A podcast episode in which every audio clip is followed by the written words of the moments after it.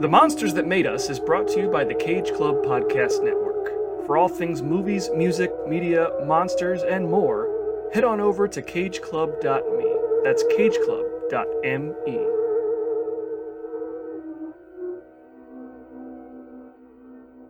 Today we venture back to the arid deserts of Egypt in the year 1921. A British archaeological expedition has unearthed a sarcophagus containing the 3,700 year old mummy of Imhotep, a high priest of the Temple of the Sun at Karnak, who was evidently buried alive for committing sacrilege. Perhaps he was a bit too gay with one of the Vestal virgins. Found with him is the Scroll of Thoth, an ancient scroll believed to bring life to the dead. However, both the mummy and the scroll have mysteriously vanished, and one of the archaeologists has been found raving mad. Have these relics been stolen? Maybe there really is something to this Scroll of Thoth. Only the enigmatic Ardath Bey may know for sure. Grab your pith helmet and pack plenty of water because it's time to head to Cairo in search of the mummy.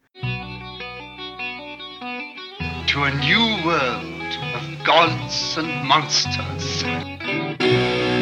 Listen to them. Children of the night. It's alive! It's alive! It's alive! You're crazy to know who I am, aren't you? I'll show you who I am and what I am.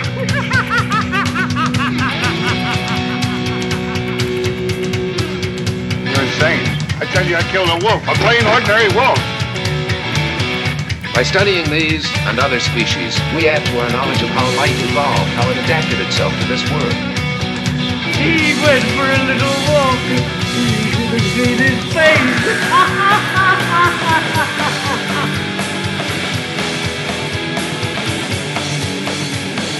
Welcome to The Monsters That Made Us, the podcast where we celebrate the spooktacular characters and films in the Universal Studios classic monster series. Today we're talking about Universal's 1932 production of The Mummy, starring Karloff the Uncanny as the titular mummy, and directed by cinematographer extraordinaire Karl Freund. I'm the invisible Dan Colón, and joining me, as always, is my co host and chief excavator, Monster Mike Manzi. How's it going, Mike? I'm doing good. I'm ready to get down into the dirt and dig up some fun about the mummy. I don't know about you, Mike, but in terms of overall popularity, I find The Mummy to be one of the least popular of all the Universal monsters. Maybe it has something to do with Boris Karloff spending more time in a fez than his mummy wrappings, or, or maybe it has more to do with the fact that the sequels abandon Imhotep altogether in favor of the silent, shambling Kharis, played by Tom Tyler and more famously Lon Chaney Jr. It definitely wasn't very well received by critics upon its release, but whatever the case may be, this film has certainly become one of the most iconic in the Universal Monsters canon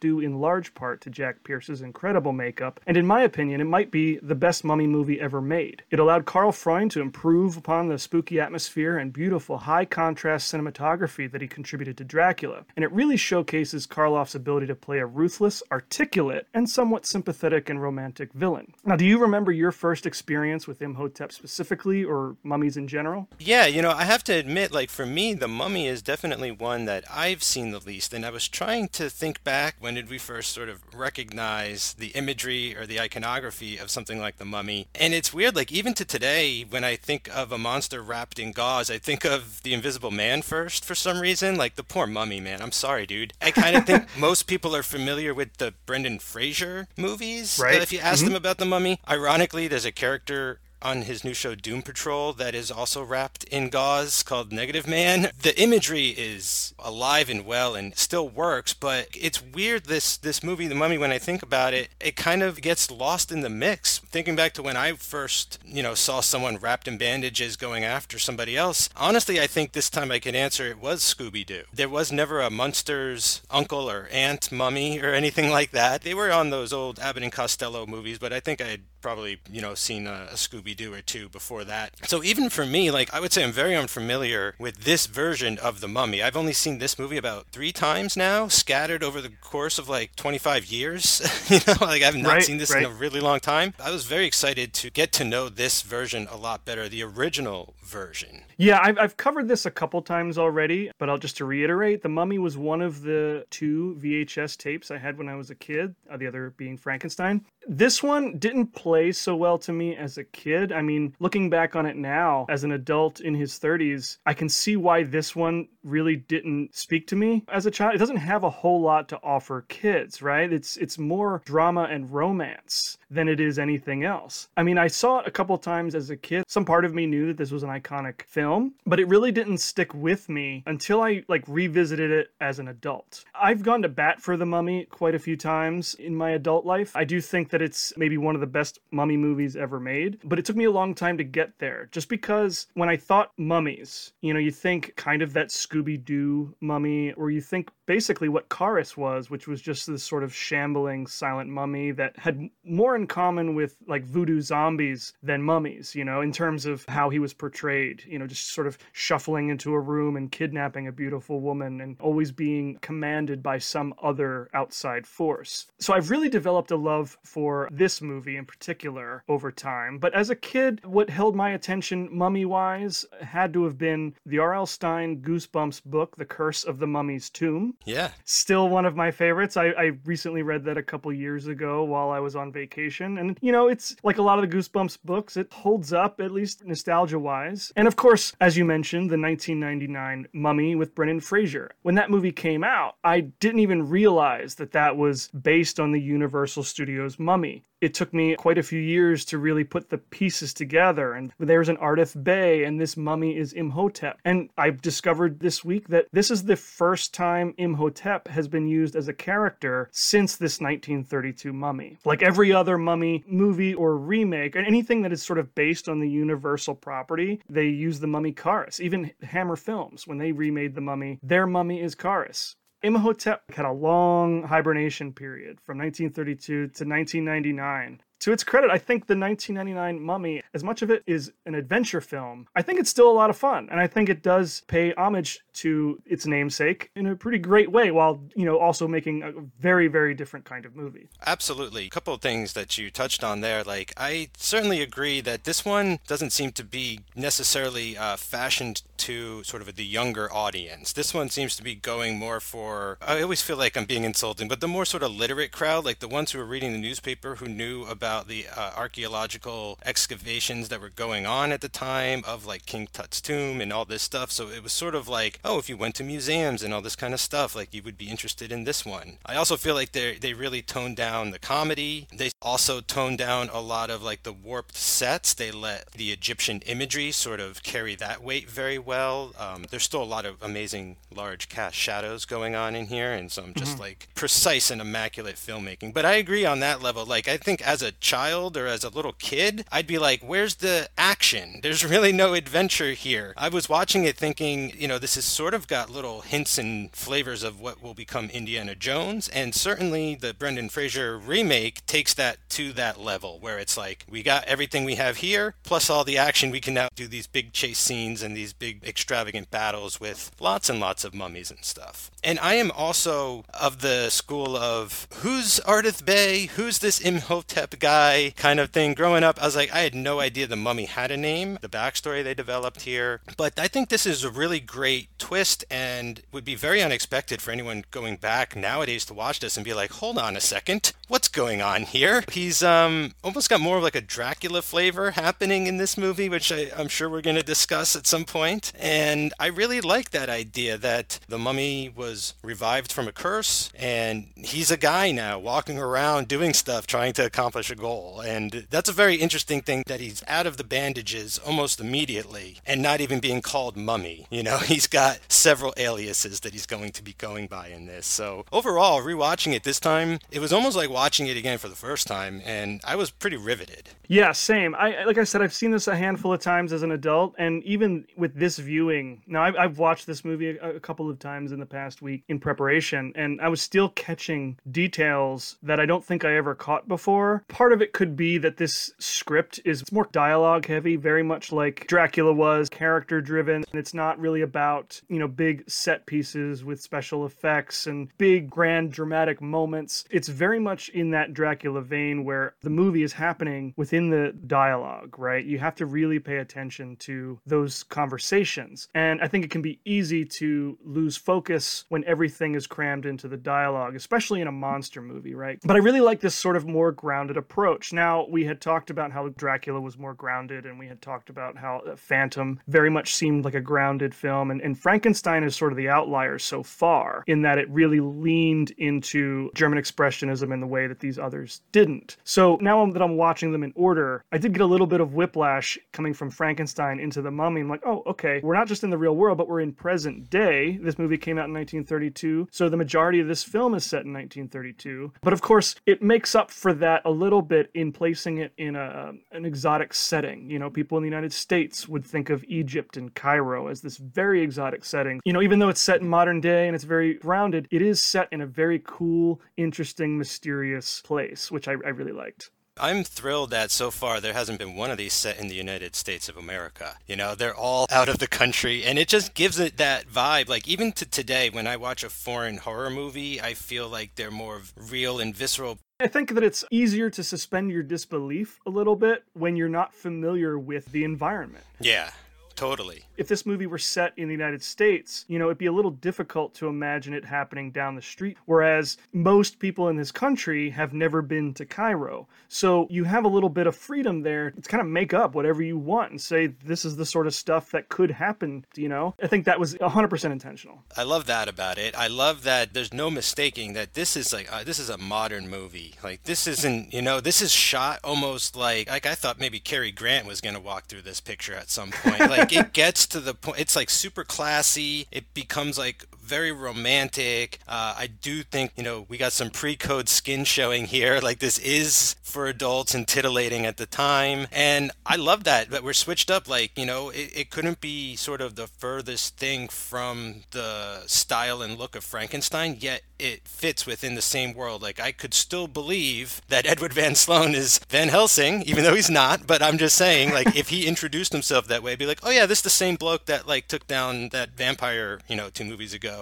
It doesn't matter. Like, they all still feel connected on that level. For sure. So let's dive right in. In 1922, King Tutankhamun's tomb was discovered, and that was huge news all around the world. And Carl Laemmle Jr. heard about this news and was inspired to make something kind of in that vein. So he commissioned story editor, Richard Schayer, who I mentioned in our previous episode. He was one of the people who contributed to the story for Frankenstein. He was commissioned to find a novel, find a story, a play, something that kind of was Egyptian themed and, and and could capitalize on the discovery of King Tut's tomb. And when he came back empty handed, he was instead partnered up with author Nina Wilcox Putnam, who was pretty well known at the time. And the two of them developed this story based on someone named Alessandro Cagliostro, who was a real person. He was a, a self proclaimed magician who had been alive for like decades or centuries. Of course, it was all a bunch of bullshit. He was a, he's a con artist, but this personality sort of inspired this story. And so they put together a nine page treatment called Cagliostro. It was set in San Francisco, and it was about a 3,000 year old magician who had survived over the years by injecting himself with nitrates. There's versions of this movie out there, like silent film version, one from the 40s. So, like, this story, it got made.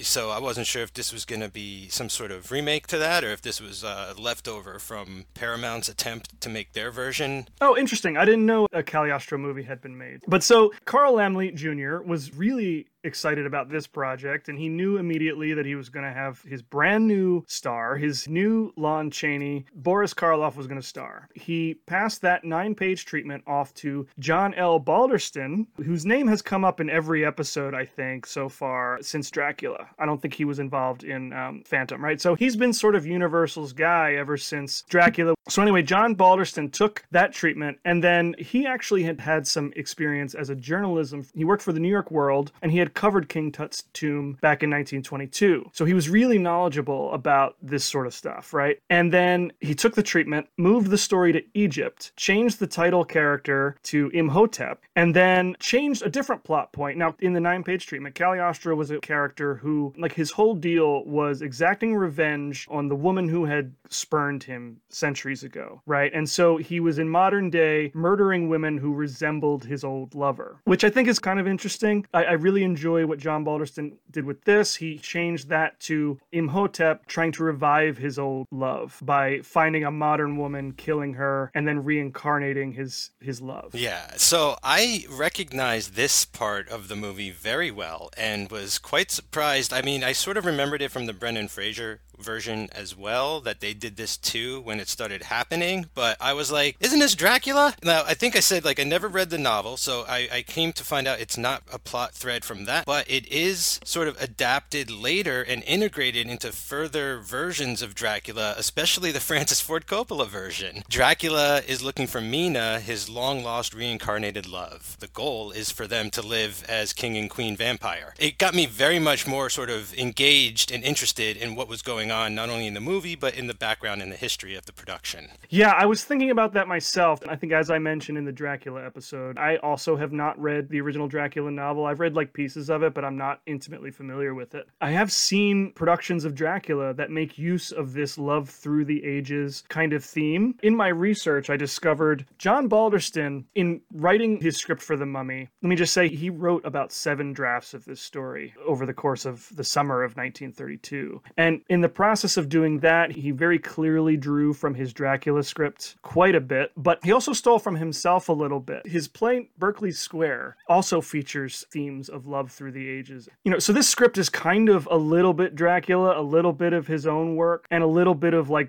real life. If you were to, to break this film down into its basic beats and basic themes, so much of it is from Dracula. Now, I'm going to try not to constantly compare The Mummy to Dracula throughout this whole episode. You know, it- it's going to become very obvious. I'll try to keep it to a minimum. Also, by design, you know, he did basically lift almost the entire plot from Dracula for this film. Hey, I mean, you know, that worked really well and they painted over it very successfully, I will say. You know, personally, I think it, it's it they did a good job. If I'm going to take points off of the mummy for anything it's kind of going to be because of that. I wish the story had been a little more original and not so much a clear copy of dracula in so many ways. But like you said they did successfully sort of repackage it in a way that i'm not really thinking about dracula so much throughout the film. I mean, I am because I do this podcast, and, and you know, I'm sort of watching these movies with such an, a critical eye that, it, that I can't help but notice. But when I'm watching these for pleasure, I tend not to think about that so much. Yeah, and this one is also sort of growing and expanding on a lot of the actual sort of filmmaking. Like this camera never stops moving. And you know, he was Yeah. really testing those waters with Dracula when he was shooting that movie. Things we were saying sort of about the the expressionism and how kept to the shadows like specifically, you know, not this sort of mise-en-scène like everything is very otherwise normal looking. It's all about the lighting. It's cool in that way. Like I think they that was smart. Otherwise, they might not have been able to focus and sort of push forward all their other techniques and stuff. Yeah, I definitely find that Karl Freund grows as a filmmaker with this. Nice. I mentioned Karl Freund. This was his first film as director, his first feature film as a director. I think he had really impressed Universal with his work on Dracula. When it came time to do this film, I guess on some level, he was a, a clear choice to direct. 'Cause, I mean, this film really does play to his strengths in how natural he shoots everything. He has a really great way of taking these stories that are set in like a realistic modern setting and making them seem hyper realistic. Yeah, I was just looking up his filmography, and the only other thing I've seen him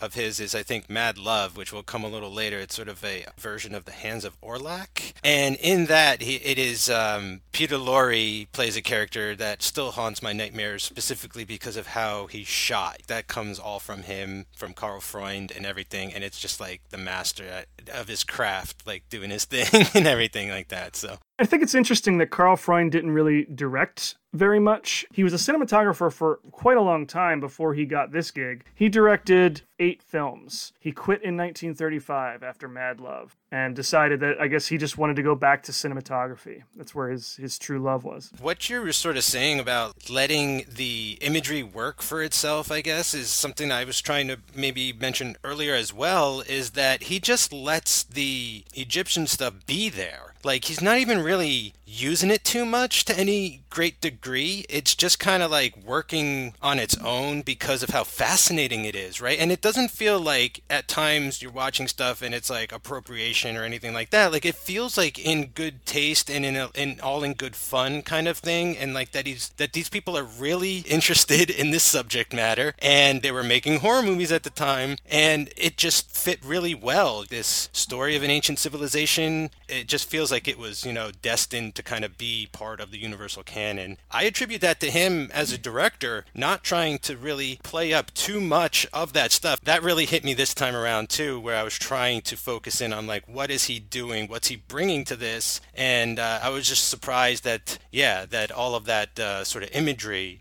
worked really well on its own. We should note that even though Karl Freund was, for the most part, he was a cinematographer, uh, he directed this, and this film did have its own cinematographer. Charles Stumar was the cinematographer on The Mummy, and one has to wonder how you work as a cinematographer under Karl Freund. Like, I don't, I don't know if the unions were a thing yet, because today, even if Karl Freund was directing a film, he would not be allowed to touch that camera because of, of unions, right? So I don't know exactly how much work Charles Stumar did himself. That makes me think of uh, Barry Sonnenfeld, right? Like he used to be the Coen Brothers cinematographer, and then he went That's on right. to be a very successful director in his own right. And it's like he must have had like a list of like, here's what you're allowed to do with the camera cameraman because I can't touch it. It must drive a director crazy. Here's another thing I learned speaking of Karl Freund and the cinematography and with John L. Balderston. So there's a little bit of debate over just how much Karl Freund did as director on this film. If you look at John Balderston's final screenplay, his his shooting script for The Mummy, just about everything that you see on screen in terms of like how the camera moves and like the action that happens on screen is in that screenplay. It almost seems as though Karl Freund could have just shot that movie as it was written and called it a day. But I think that would give short shrift to Karl Freund a bit. We understand his experience as a cinematographer. He certainly would have known how to make this film. And also, John Balderston, this was his first screenplay. So, how would he have been that experienced to put all that stuff into the script? So, the prevailing theory, there was about a month in pre production towards the end where Karl Freund didn't have another project that he was working on. So, the theory is that Karl Freund collaborated with John Balderston to further develop that script in like the in that remaining month before it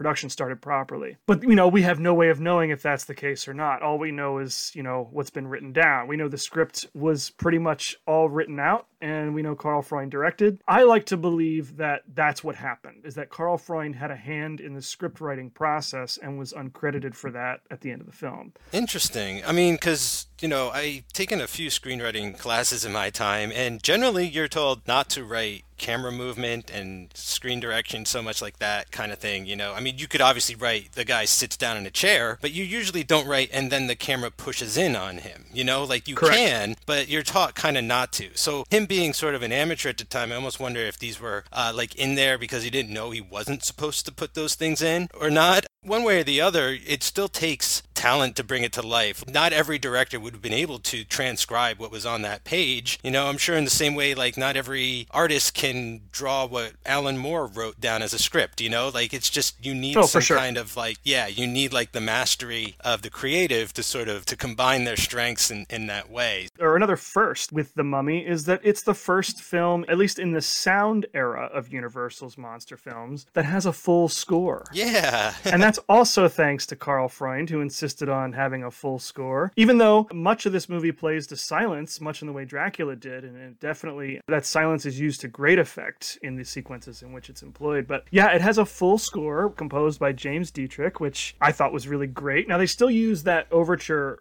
from Swan Lake in the very opening. the same one from Dracula, right?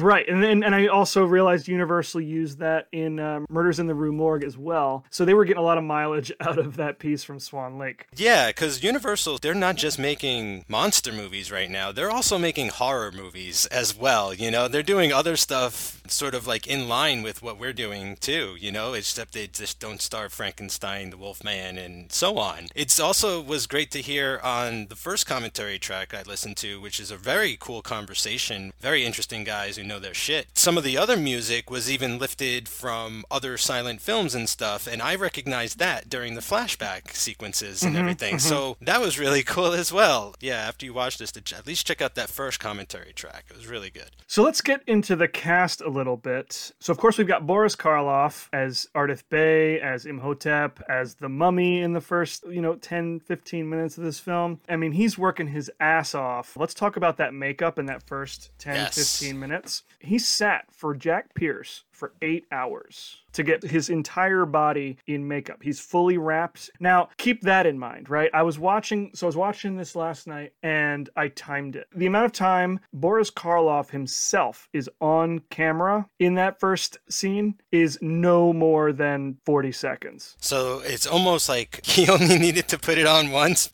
You can see Imhotep in the background of that sequence quite a bit. And now, for much of it, it was a dummy that they had wrapped, and you know, it's not Karloff. But for those close-ups, for the famous close-up of you know the eyes opening, and then the uh, the tilt down to his arms, that's all Karloff. I'm pretty sure that the hand that we see enter the frame and take the scroll of Thoth, pretty sure that's Karloff's hand. So if that is not Karloff, then you can cut down my 40 seconds to about 35 seconds. So I read somewhere that Carl Laemmle Jr. and Karl Freund very much disagreed over how this sequence should be shot. Carl Laemmle really wanted to feature the mummy in this sequence. Like he wanted to see a lot of Karloff. I mean, Karloff spent eight hours under Jack Pierce having the um, cotton and the uh, collodion and all that shit just stuck to his face. It was going to be the poster too, I'm sure. So it's like this is what they're coming for, you know? And and before I knew that we weren't going to see this makeup again, I was like this is brilliant. Like this is one of the best teases. We're definitely going to see this mummy in his final form at some point, but this opening of like teasing around it and everything was was great. But he never comes back like that. So I kind of got, you know, it was a Yeah. bummer. I kind of love Karl Freund's restraint in this scene. Like imagine the restraint it took to not show that mummy. Oh yeah, yeah. It would be like as if uh, the shark worked for Jaws and Spielberg still decided to shoot it the way he shot it, right? Like he, he has the working shark and he's not even showing it. Yeah, I think this scene, as, as much as Carl Laemmle would have preferred this scene to feature that mummy more, I really love the way Karl Freund shot it and, and cut it. It plays better because of it. If we were to have seen that mummy more, it wouldn't have the same effect, exactly like you said with Jaws. Less is more in this case, 100%. And as, as disappointed as I was as a kid that this is all the mummy we get in a movie called The Mummy, as an adult, I am very happy that, that Dude, as an adult, I feel like this is one of like the greatest, what you would probably now call greatest trolls in film history, right? Where it's like, come for the mummy, but then you get like just this really old guy for the rest of the time. Part of it maybe was they knew that they couldn't really keep him in that makeup the entire movie. Like even as they were writing it, I almost get the sense that they're like, we can't put Karloff through like this. Like, I mean, he's still Right. gonna have very impressive makeup that I'm sure took a very long time to apply, but it's noticeably him, and I think that was a smarter move to make. And I think the movie is just grabs you when when it takes this crazy left turn 10 years later and you know this guy is the mummy but he's not the mummy anymore. Like what is like it really is like what is going on? It sort of becomes like a very interesting mystery. Yes, for sure. Let's go down the cast list a little more. We've got Zita Johann as Helen Grosvenor. She was a Hungarian born actress who came to the United States and was huge on Broadway. At the time she had been cast, she was a megastar on Broadway and was just sort of starting to get work in movies. She had only made a, a handful of movies before The Mummy, I believe, and, and really only made a handful after she was really not into the whole Hollywood scene. That's unfortunate because she is electric. Dan, you know, just the reference last episode, I feel like she's kind of a Bette Davis. Like she's got those Bette Davis eyes. She sort of has the same sort of type of features. Um, she almost looks like she walked off of an Archie comic, like that Dan DeCarlo drew her or something like Yes. that. Like she's just got these perfectly inked features, and and she's amazing in this. She has basically she's the second lead, you know, she's the only female in the entire movie and she carries it like crazy. I think she's awesome. And one thing I learned about her is that she was really into the occult and reincarnation Oh, and-. And, all of that in real life. So uh, it was a little bit of um, fiction meeting reality there, right? So yeah, she she was really into this stuff anyway. And I, and you're right, she is electric in this film. I, it's hard to imagine anybody else playing Helen. Although again, in my research, I discovered that the other person who had been considered, or at least was suggested by John Balderston to play Helen, was Katharine Hepburn. Oh, interesting. I don't know that Katharine Hepburn was ever seriously considered, but her name was thrown out there. Who's to say what this movie could have been like with Katharine Hepburn? I will say this with respect to Zita Johann. Zita Johann just has this sort of ethnic quality to her. Like she looks like she belongs in this movie in a way that Katharine Hepburn may not have. Definitely like with those exaggerated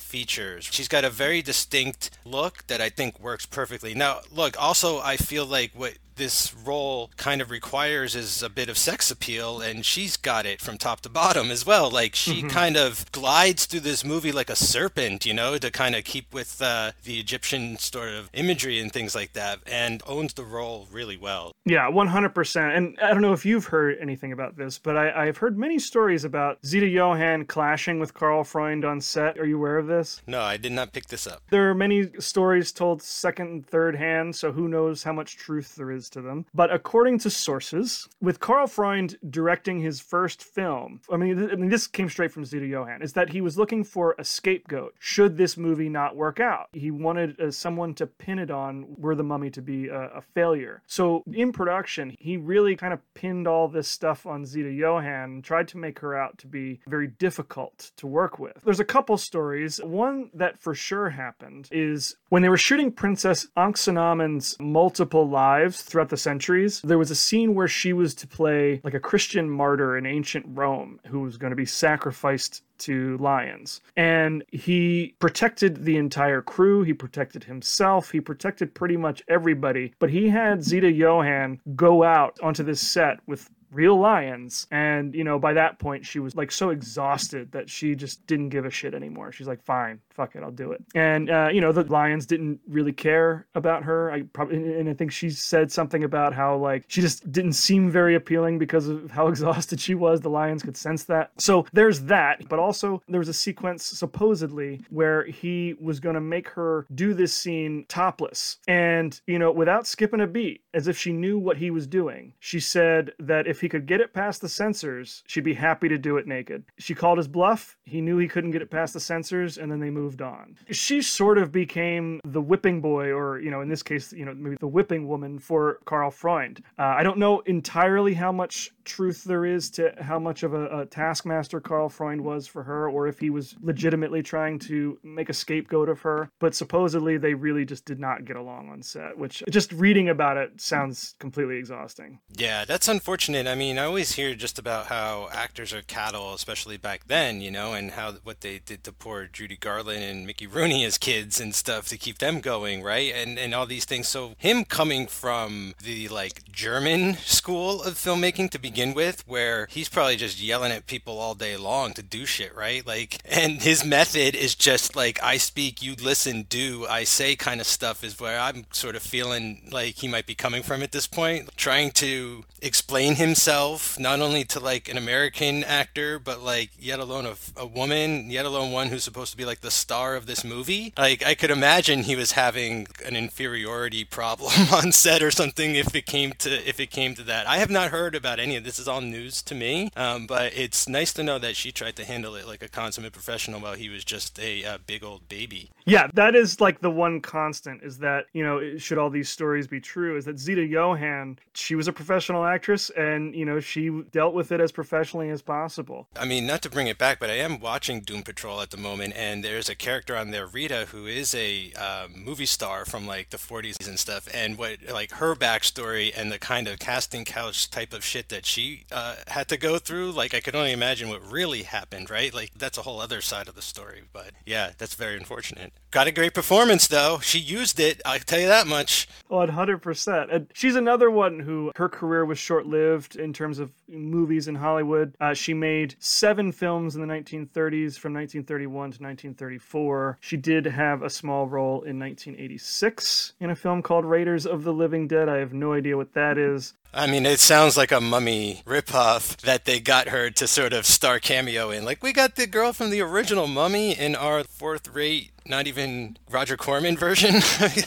And by all accounts, she was as much of a theatrical diva as you could expect her to be until the day she died. So I, I love hearing that. Like she was one of those big, larger than life, almost Norma Desmond types, you know? Excellent. I can't wait till we get to Invisible Man because there's an actress in that who shows up in the movie Titanic. That's right. Yeah, I realized as I was doing this research that a lot of these actors were still alive when I was a kid. You know, a lot of Mm, them yeah. made it to the early to mid 90s. I would have zero idea who they were. You know, I would have had certainly no appreciation for who they were. But it's cool to know that, like, I was on this planet at the same time as Zita Johann, at least for a little bit. Yeah, I often think about that when I was like, oh, my dad was alive when Elvis walked the earth. Yep.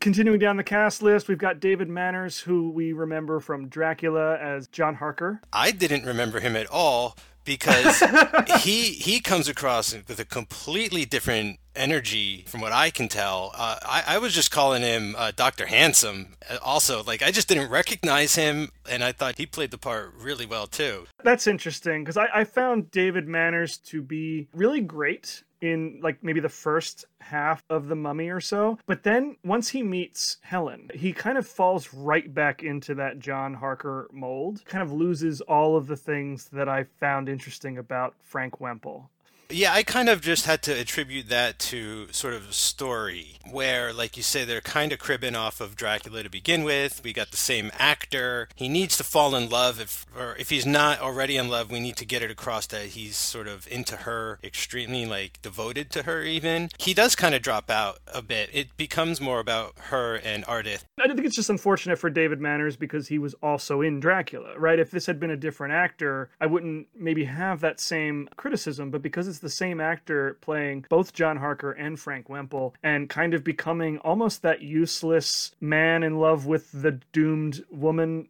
you know, he's playing the same role, and I wish they had given Frank a little more to do in the second half of this film. Yeah, I hear you because you'd like to see him get revenge for the death of his father, for the kidnapping of his girlfriend, Right, that's the thing is it's not like he doesn't have a reason to go after Imhotep, right? Like he should be incensed after the death of his father. Like now it's personal. And yet all he can think about is being in love with Helen and, and being with her and hoping that she survives this so they can get married and have kids. Yeah, yeah. It, it's hard too because it's also kind of great how she is able to just overcome what's happening to her and win the day on her own, basically, right? Like she takes control at the end of the movie and, and is able to uh, defeat the mummy by herself. So if, if there was some kind of thing where they did it together, I don't know. But I hear what you're saying. He could have been explored a bit more. Especially since, again, Dan, we're here for how long? An hour and 15 minutes? Let's get an extra five minutes a bit with Frank and see what else is happening. Let's see him like gear up Rambo style, grab a whip like Indy. I don't know. Just something, yeah. We got his dad, Arthur Byron, as Sir Joseph Whemple, who I really like in this film. He's almost the Van Helsing, except we do have Edward Van Sloan in here. he is Dr. Muller, but he is he's basically Van Helsing. Yeah. Even more so than he was in Frankenstein. Now we've talked about how he's basically playing Van Helsing in, in all three of these movies. But in at least in Frankenstein, he is killed in that. He doesn't have all the answers. He's really just kind of skeptical. But in The Mummy, he's back to being kind of the know-it-all guy who believes in the occult and he gives credence to it. And even though everybody else, the other intellectuals in the room kind of laugh off his his ideas,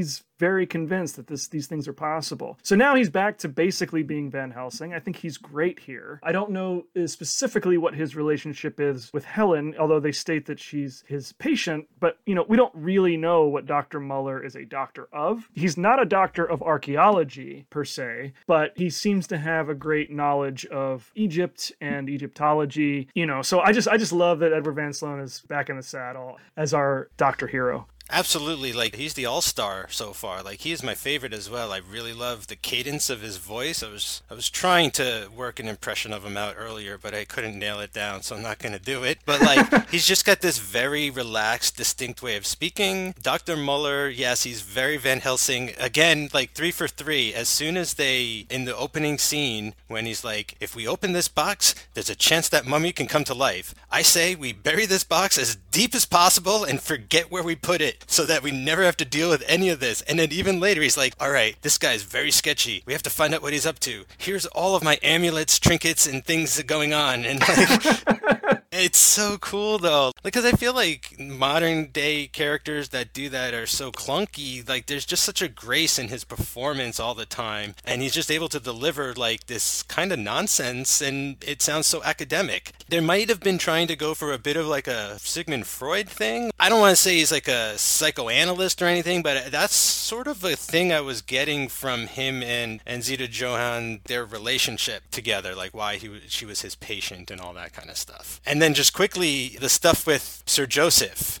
right? So Sir Joseph is Frank's father, and they're this father-son archaeological duo. I couldn't help but think of Henry and Henry Jr., you know, Indiana and his dad. Like this predates that by quite a while, but one had to think like George Lucas saw this movie. This is definitely something in his wheelhouse. So who knows if that's a little bit that was cribbed down the line as well. Yeah, the more I think about the comparisons between, you know, this mummy and the Indiana Jones films, you know, we've, we've got, like you said, father son archaeologist. We've got mystical trinkets and tombs that their magic is real. These uh, archaeologists, these men of science, have to navigate a world of magic and mysticism. Yeah, I think I think the more you think about those comparisons, the more legitimate they seem. I never even really thought about how Indiana Jones could have drawn from this movie specifically. Once you mentioned that, I think you sent me a, a, a DM comparing them. I couldn't stop thinking about it. I think you're 100% spot on with that it, just jumped out at me and it again made the experience like more engrossing right? To feel like oh there's a bit more importance to the sort of history of this material. You know what i'm saying? Like it echoes even deeper than i imagined. Right. To address edward van sloan i was going to say that like i feel so safe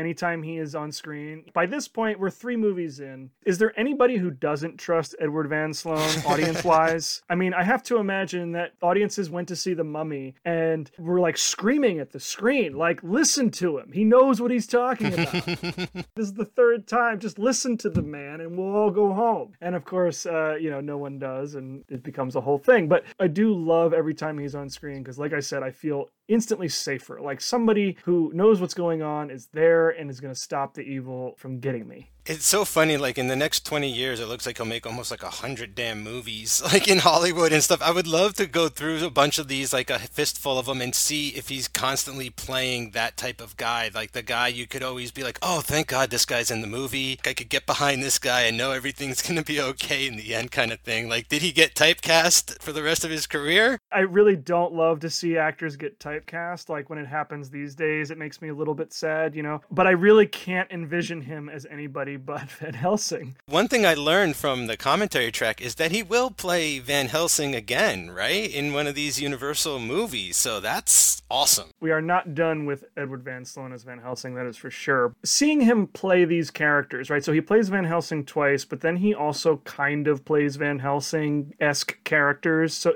so far, we've seen him two other times. Like I have to imagine that that was sort of the inspiration for making Van Helsing kind of the hub for Universal Monsters, like when they made the movie Van Helsing. And then uh, I haven't watched the show. There's that show where they, oh, they right. made Van Helsing a woman. I, I haven't watched that at all, so I don't know how they incorporate the other characters. Yeah, I think that she's supposed to be a descendant of the original. But I'm not positive, but yeah, I know what you mean. Yeah, I've seen the commercial. At least for the Hugh Jackman movie. You know, I have to imagine that Edward Van Sloan being this guy who shows up in Dracula, Frankenstein, The Mummy, that had to have inspired somebody to be like, you know what? What if he's just this monster hunter and all these characters are in the same universe and we're just going to make him the hero? That would make absolute sense to me. I'm going to look that up and maybe there's something on it.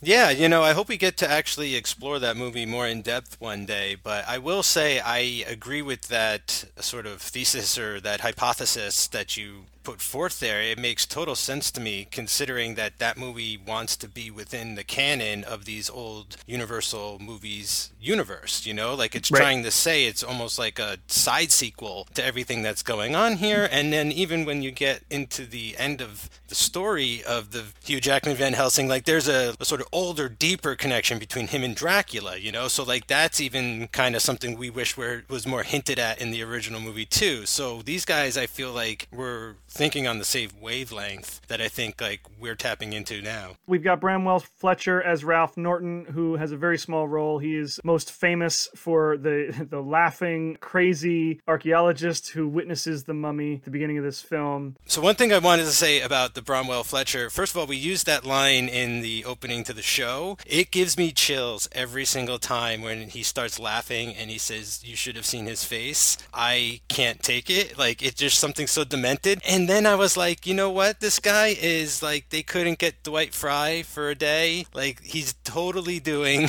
Dwight Frye as Renfield. But I, I just feel the connection more now to Dracula and all that kind of stuff. And I like it more. You know, I think it's cool how they're just like, not unabashedly, but they're like, we own that. That's ours. So we should be able to crib ourselves if we want to. It's like, it's a formula. Like, let's see if it, if we can apply it to another aesthetic. And it did work. The last actor I want to make a point to highlight him is Noble Johnson, who plays the Nubian servant in this. Now, to watch this film in, in 2021, you know, this character is a bit problematic in that he's literally just a African slave. But I do want to mention Noble Johnson for being an African American actor at the time who is great in this with what little he's given to work with. But, you know, many film lovers would also know him as the leader of the, the tribe in King Kong. And then he was also in The Most Dangerous Game. He was like an African American actor at the time who, you know, he wasn't getting great roles, but he was he was a working actor at the time, and I think that by itself is really cool. Uh, it's interesting too, I guess, because they still had to sort of darken him up for the screen. I know some of that darkening was going on at the time, you know, even if you were a black actor. Right. It's crazy that King Kong is next year for these film goers. Like Yep. they're they're starting to lose their mind at the movie theater already with these monsters, and then King Kong.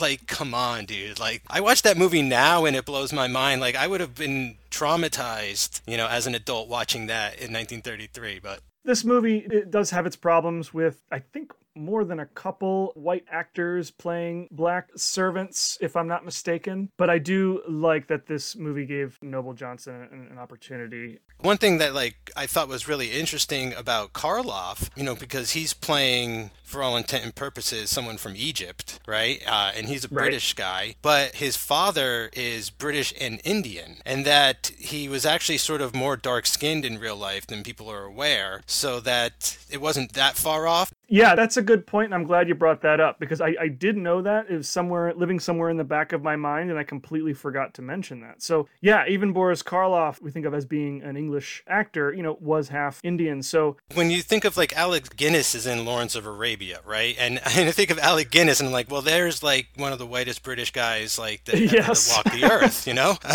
and so like it just it, it plays a little better knowing that about Karloff for me, as opposed to just be like, well, this movie isn't as problematic. Like, yes, we have Noble Johnson, but like at least on the other end, like our lead is sort of more appropriate. Right, right. Let's get into the plot of this, unless you had anything you wanted to add about the cast. Not about the cast, but I just had a quick question about the story Inception. Did you hear anything about the sort of influences of Arthur Conan Doyle? There's something about lot number 249, which was eventually made into an episode of Tales from the Dark Side. It's from like the late 1800s, and it's about, you know, a guy gets a box and it contains a mummy and it comes to life and it starts like chasing and killing people. Uh, at least that's what happens in the version I saw in Tales from the Dark Side. I think there was also a short story called The Ring of Toth The Ring of Thoth, yeah. yeah, that was also used as well. So like I just thought that was great because I know Arthur Conan Doyle, you know.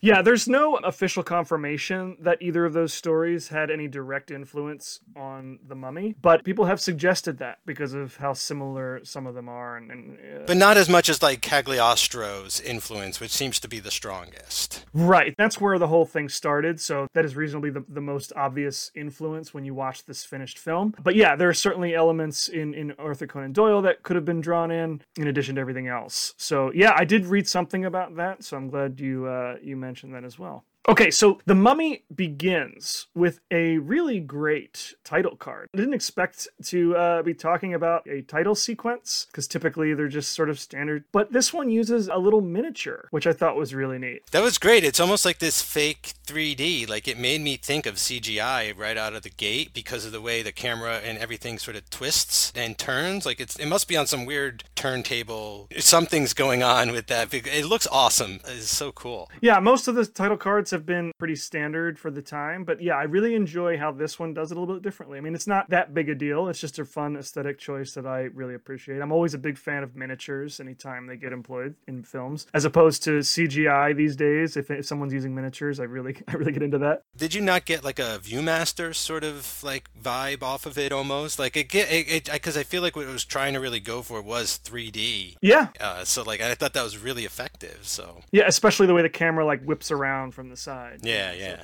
then we get a little bit of kind of a precursor as to what the Scroll of Thoth is. Instead of like a quote or, or, or something else that's ominous, they decide to go with a little bit of an explanation of the Scroll of Thoth, which reads This is the Scroll of Thoth. Herein are set down the magic words by which Isis raised Osiris from the dead. O Amun Ra, O gods of gods, death is but the doorway to a new life. We live today. We shall live again. In many forms we shall return. O mighty one. I live, I live, I die, I live again. Witness me, Fury Road.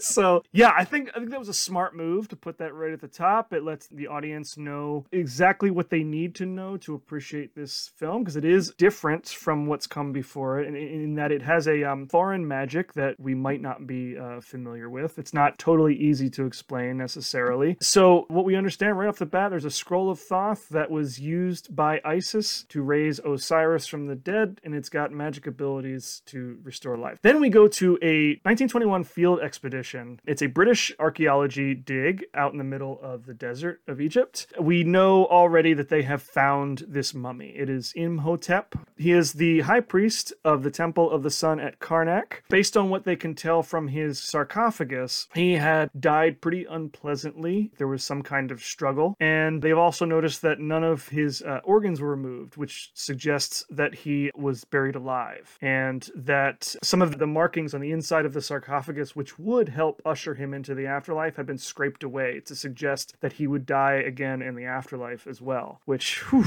that's some heavy stuff. you are not resting in peace, basically, is what's happening with this guy, right? And to be buried alive, like they're just painting such a gruesome picture that I'm able in my head to already like see what we're actually going to see later is awesome. We're going to kind of get a version of that in a flashback. But I love how this sort of this little chapter, I guess, that starts off the movie and just sets all the stakes and the pace and we get sort of like a lot of nice exposition and we know what our MacGuffin's going to be. It's a great little reel. Yeah, and I, and I love the characters in this scene. Of course, we've got Dr. Muller, the Edward Van Sloan character, but the more important characters in this scene are Sir Joseph Whemple and Ralph Norton. These are the two primary archaeologists. And now they are both very professional, knowledgeable archaeologists. I think that the film does a really great job of establishing a respect for both characters. But what's cool about them is that one is older, has been doing this for years, one is younger and is much much more impulsive and is more willing to take risks. So you've got this struggle, you know, they have this this mummy, they have a, a box that they have to open up and he just kind of wants to get in there and learn as much as possible. Whereas Dr. Whemple is much more calm and studious and patient. I love that give and take in that scene.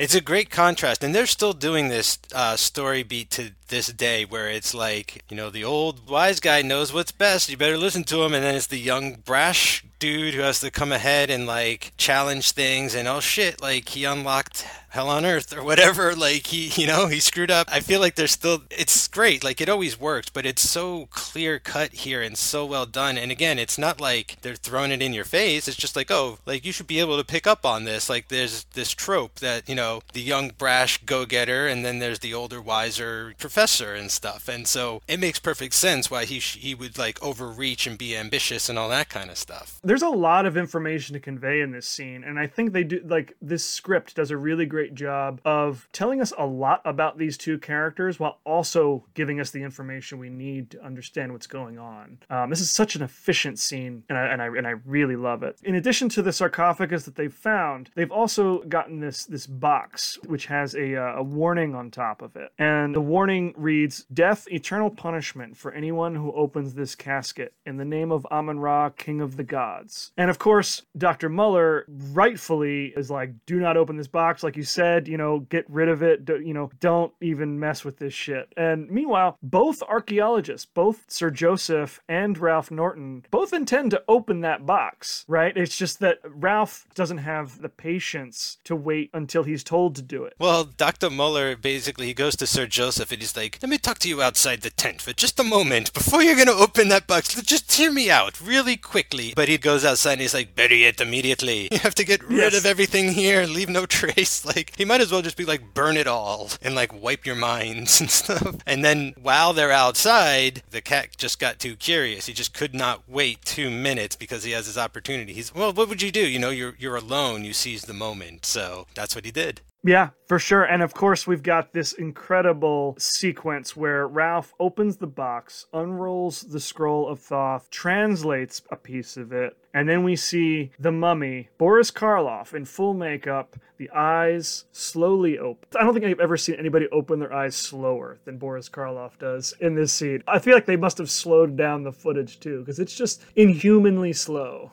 It, it lingers and it should. It's supposed to like you said this has sort of been again like i feel it's like one of those really fast-paced talking newsroom movies almost at times because they're dropping so many words you know like isis and and amun ra and like karnak and all the and like i'm kind of having trouble following a little bit of that kind of stuff until i just let it you know wash over me. Uh, it all kind of means the same thing. And then it's like the focus is on the fucking mummy and it's like they draw that shit out for a minute until he opens his eyes, you know? Then they're gonna cut away immediately. Like we're never gonna see him again. he goes bye bye forever. For me, it was really interesting. I was like trying to take a moment and like digest all of this information, and the movie just like wasn't gonna let me. It was like, nope, here comes the mummy. Like this guy's gonna lose his mind. It's gonna be ten years later. I'm like, what is this movie doing?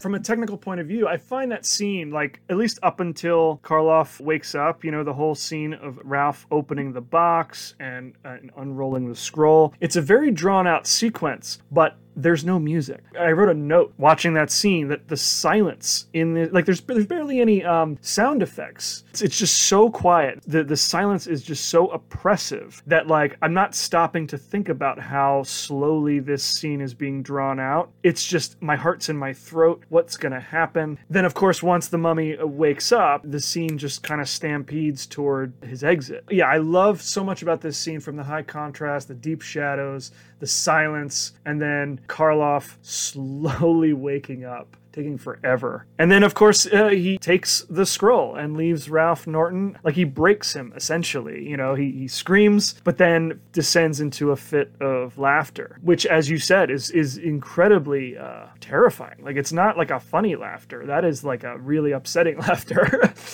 and he's so good at it. Yeah, great actor in that part. Like, truly believed the laughter of a madman, and definitely no sanity in that, no joy or anything. I mean, just chilling. Yeah. So that's the end of our prologue. We jump forward to 1932. The British expedition is still in Egypt 11 years later. We meet up with Sir Joseph's son Frank, who is now part of the expedition. We find out a couple things. We find out his father, Sir Joseph, is back in England while the expedition uh, continues. And we also find out that Ralph Norton went crazy and died laughing in a straitjacket after his incident in 1921. I love that this movie is going to have a time jump and a flashback. I, I was like very down with this like 11 years later. Like, this is interesting. And then the, the son is sort of picking up where the dad left off in the uh, expedition uh, in a way. Well, we come to find out that he has a benefactor who seems a little familiar, if you ask me.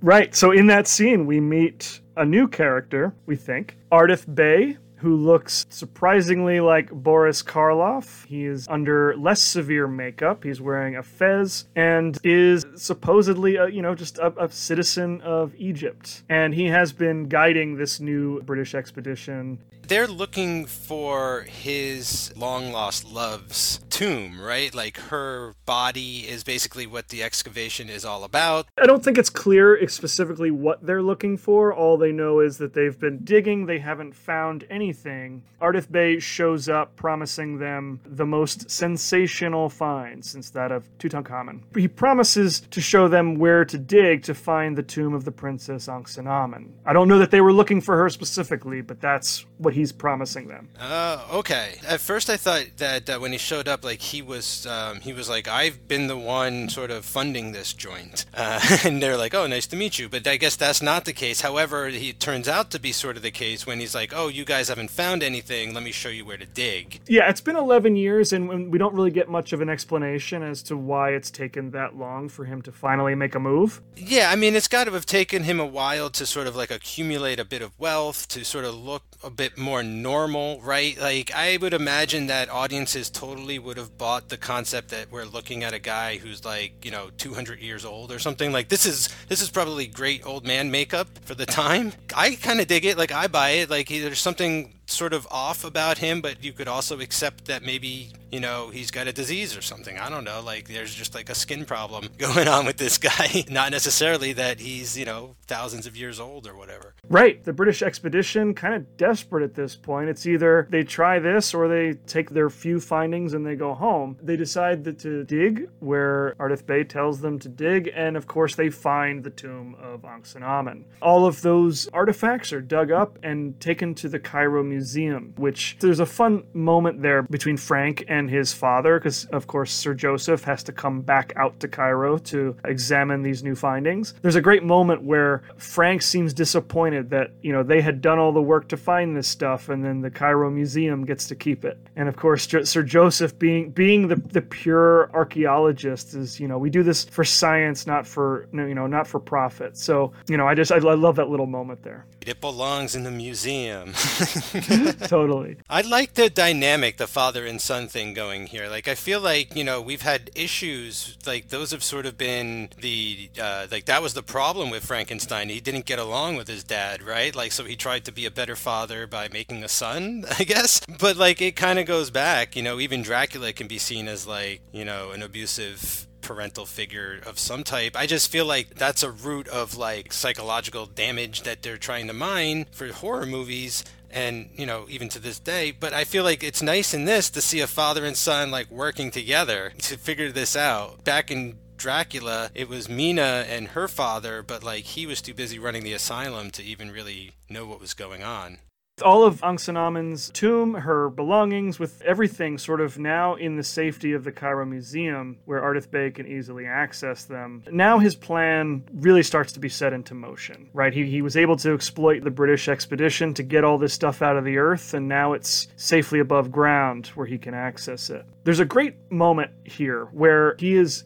viewing Anck-es-en-Amon's the sarcophagus and all of her things, and then the camera cuts from her sarcophagus to a weird side scroll of the city. It's like they just ran a piece of paper with a city on it across the camera instead of a legitimate pan. It was almost like a Edgar Wright wipe. Almost. That like streams across the screen. I noticed that too. I was like, what is this? Like a flash sideways or something? And it's like, sure enough, across the city, here's what's going on, right? I don't know if you picked up on this but that transition connects Anck-es-en-Amon's sarcophagus to Helen Grosvenor, which is brilliant. Genius. That must have been a storyboard, you know? Like, that yes, was awesome. I love that. We as the audience don't really know what that means yet, but we as monster fans certainly know what that means. So then we get to know who Helen Grosvenor is. She is the daughter of an English governor of the Sudan, and she lives in Cairo staying with Dr. Muller. As you suggested, he may be a sort of a psychiatric doctor, and, and that's their relationship. But the film never really tells us explicitly what that relationship is. You know what I want that relationship to be now, though, now that I've been thinking about it, is uh, I want her to be the next Van Helsing. Like, she is his ward. Like, they are like Batman and Robin almost, where it's like he's teaching her everything he knows about monster hunting, and she's like in his charge, almost like a Laura Croft, almost, I don't know,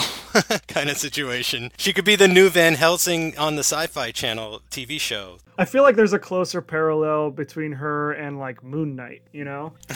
yeah, no, absolutely. Especially all this like stuff taking place in Cairo, the multiple personalities. Yeah, this is very close to that as well, which I believe was also sort of a riff on Indiana Jones. Nice.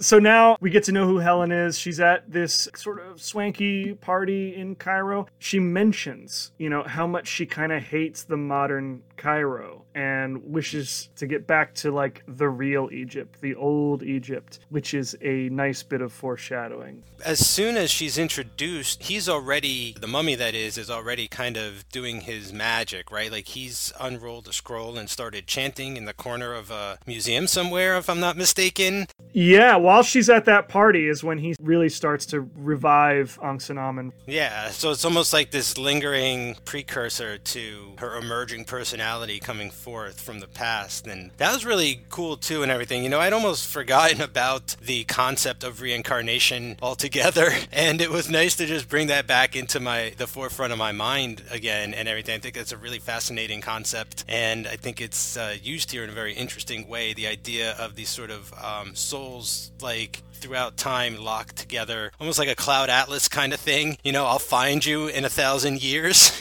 totally. Ardath Bey doesn't know that yet. You know, all, all he's planning to do is, is revive the mummy of his long lost love. So as he's reading from the scroll of Thoth, she is suddenly entranced by his words. She's hypnotized and leaves that party and goes immediately to the museum where he is. And as she's banging on the door, Frank Whemple, Frank Whemple is there at the museum and notices this. Now, he doesn't know who she is yet, but when she faints, he takes her back to the care of Dr. Muller. And Ardath Bey is interrupted as he is trying to complete this ceremony. One of the, the museum guards appears and suddenly puts a stop to the ceremony. He blows out the oil lamp and then strangles, or, you know, we don't see how he kills the guard. You know, that's one thing that I find interesting about this movie is that Ardath Bey makes a point to tell Dr. Whemple that he does not like to be touched you know, he appears very fragile, and even Karloff himself is playing this role very still and as if he's gonna like blow away with a stiff breeze. That's totally true. He's extremely stiff, um, intentionally, like all of his movements are extremely measured. It's almost like he is made of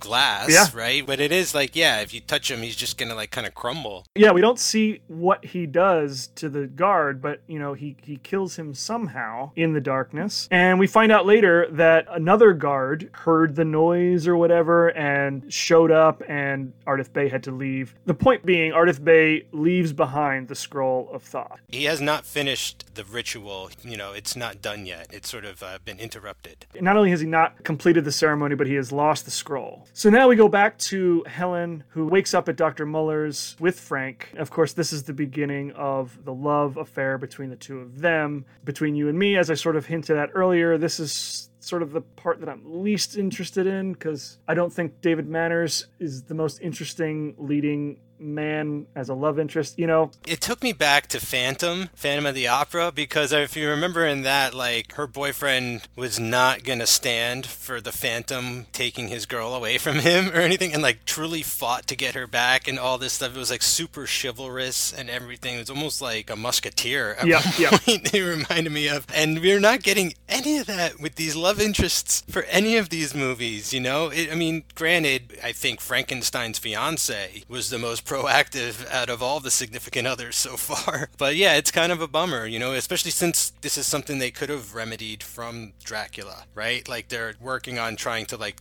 not do it again, but sort of improve upon. So this is one place where it sort of dropped the ball. And so, after the guard is discovered, the scroll of Thoth is taken to the Whemples, and Ardath Bey comes seeking that scroll and that's when he gets to meet Helen for the first time. This is about halfway through the film when they finally meet, which I think is a really long time to put your two lead characters together. It it is, but it's also sort of gonna be the rest of the movie. Like I think of the halfway point in most movies, right? And it's usually where things kind of like really kick into gear. You know, you're like in the middle of it, like a, like every kind of half hour. Like I guess uh, a, an incident is supposed to propel the film forward, but this might be when they land on the asteroid or something like that in Armageddon.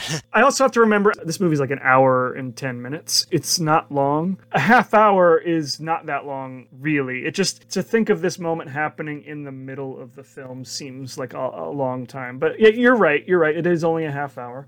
So when Helen is holed up at Dr. Muller's recovering, Ardath Bey appears and seems to hypnotize Dr. Muller's servant and places him under his control, much like Dracula did. This is when he meets Helen for the first time, and in their meeting, she seems to feel familiar with. Uh, there's a moment where it's just the two of them, they're getting to know each other, and uh, she's kind of in this trance like state and mentions that she's never felt so alive. More hints to her previous lives. Yes, very cool sequence, like very interesting because we know that he's up to no good at this point. We know that something's going on with her and he's at her house, like he's invading. Like this is going to be super dangerous. you know, he's taking control of the slave guy. Like it's nuts. And and the scene that plays out just after this, it's one of the scenes that is uh, most explicitly drawn right from Dracula. It's the scene where the monster and, for lack of a better terminology, the monster expert get to know each other. And they sort of have like this battle with words, the same way Van Helsing did with Dracula.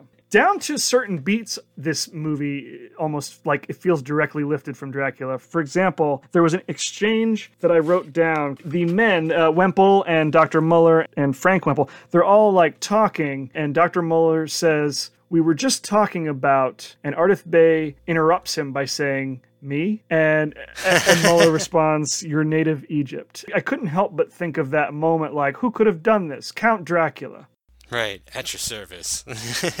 yeah, I, I still think it works, you know. Like I actually did not pick up on that because I like I get how you did, but it didn't land nearly as well as it did in Dracula for me. But I was just excited again that they don't shy away from this sort of promo cutting kind of thing where they're like backstage at WrestleMania meeting each other, sort of like telling each other off a little bit, you know, where he's like, he's like, you don't know who I am, like you don't even know I've been around, around like I'm a thousand year old mummy motherfucker, and Dr. Van Helsing's like, bitch, like you, I got this fucking ring, I know the scroll, I'm gonna burn that shit, like you're going down. It's so funny too because it's the two oldest men in the world like talking to each Yes. other, and they're really just like egging each other on. Yeah, and I love the moment where Muller is sort of he suspects that Ardath Bey is dangerous, right? There's there's something going on with him. They know what the scroll of Thoth is. They know he's after it, but they need to make sure that it's Ardath Bey, right? And Muller puts together on his own that the mummy that went missing 11 years ago, you know, was never found. You know, they had the scroll of Thoth. Is it possible he had been resurrected? He also knows that Anck-es-en-Amon was his lover back in the day and could be trying to resurrect her. Like Muller has figured all of this out. That's the one thing where Dracula had the mirror gag to, to reveal Yes. him. And this doesn't really have it in the scene. The scene is left without that. Well, yes and no. This movie doesn't have the mirror,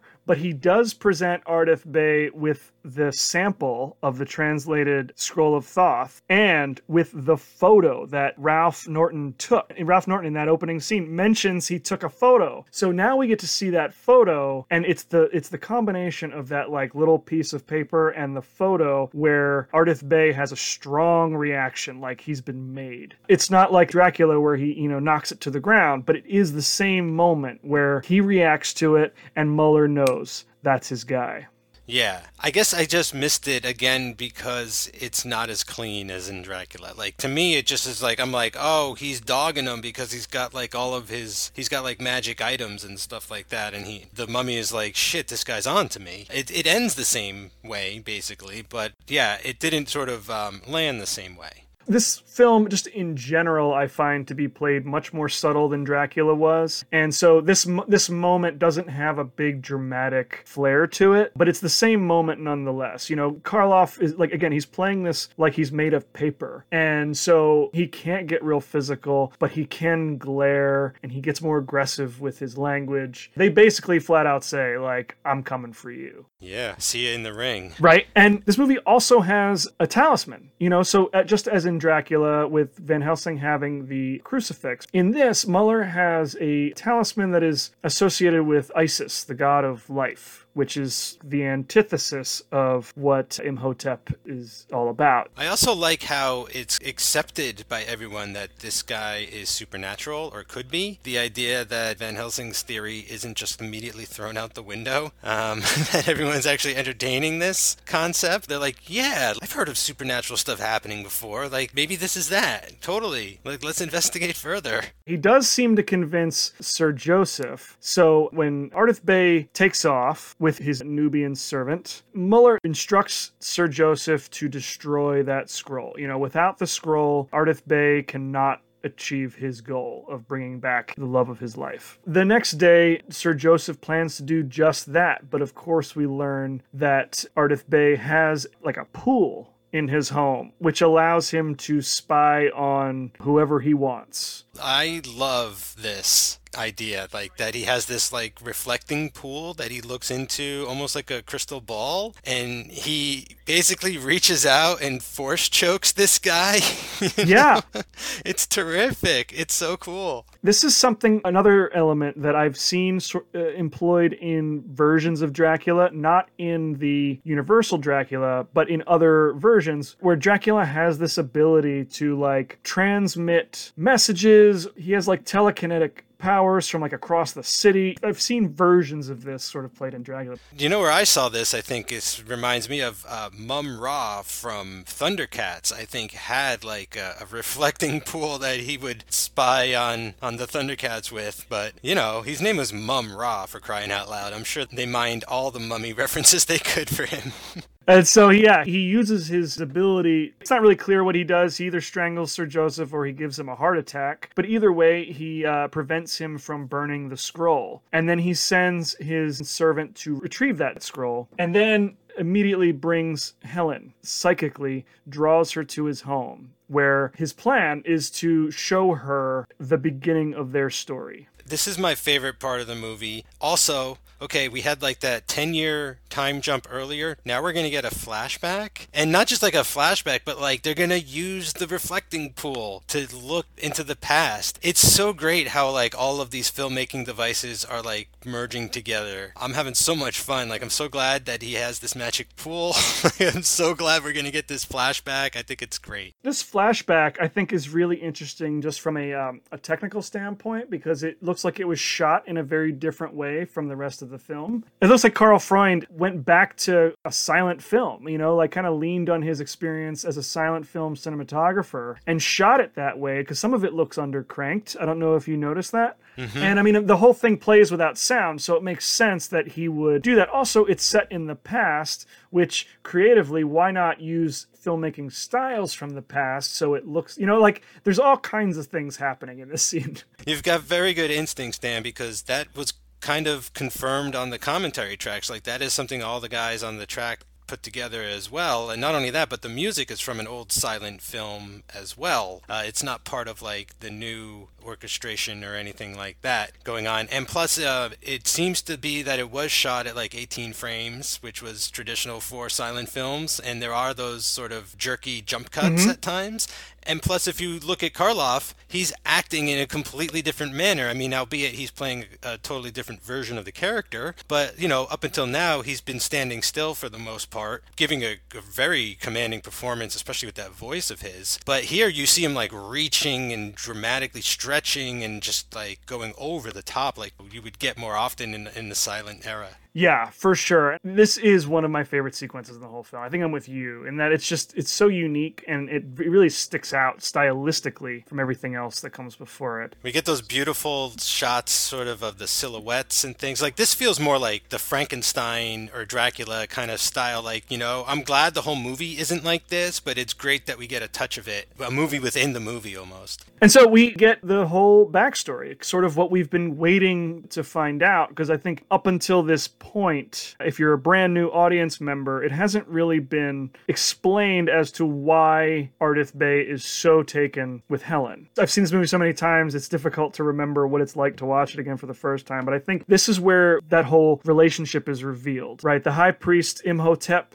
had an improper relationship with one of the Vestal virgins of the temple of Isis. It didn't seem that there was any penalty for that by itself, although there's some guards in that scene who kind of shake their head disapprovingly as he's kneeling at her deathbed. But where he really crosses the line is when he sneaks into the temple of Osiris and steals the scroll of Thoth in order to revive her, which would have been incredibly, you know, sacrilegious and as he is trying to perform this ceremony over her corpse, he is interrupted by guards and other priests. Uh, actually, his father. It was it was his own father who uh, condemned him to what he called the nameless death, which was live mummification and burial in an unmarked grave. So we get the whole sequence where he is mummified alive and stuck in the sarcophagus, which is then stripped of all of its jewels and like all of the um, all the fancy adornments. Yeah, it's desecrated. And then he's carried out to an unmarked grave. All of the slaves that were used to carry him out there were killed, and then the soldiers who killed them were also killed. To really cover your tracks. Like, talk about. Yeah, I've never seen so much effort put into the death of one man before in my life. This flashback is actually pretty shocking. I mean, maybe even for pre code era. Like, first of all, this backstory, like, the whole mummies deal is like super sexually salacious and taboo, okay? Which is like, it's all about getting it on and stuff. And, like, I think the movie might also be trying to sneak in a little bit of, like, the whole, like, you have sex in horror movies, you're gonna die.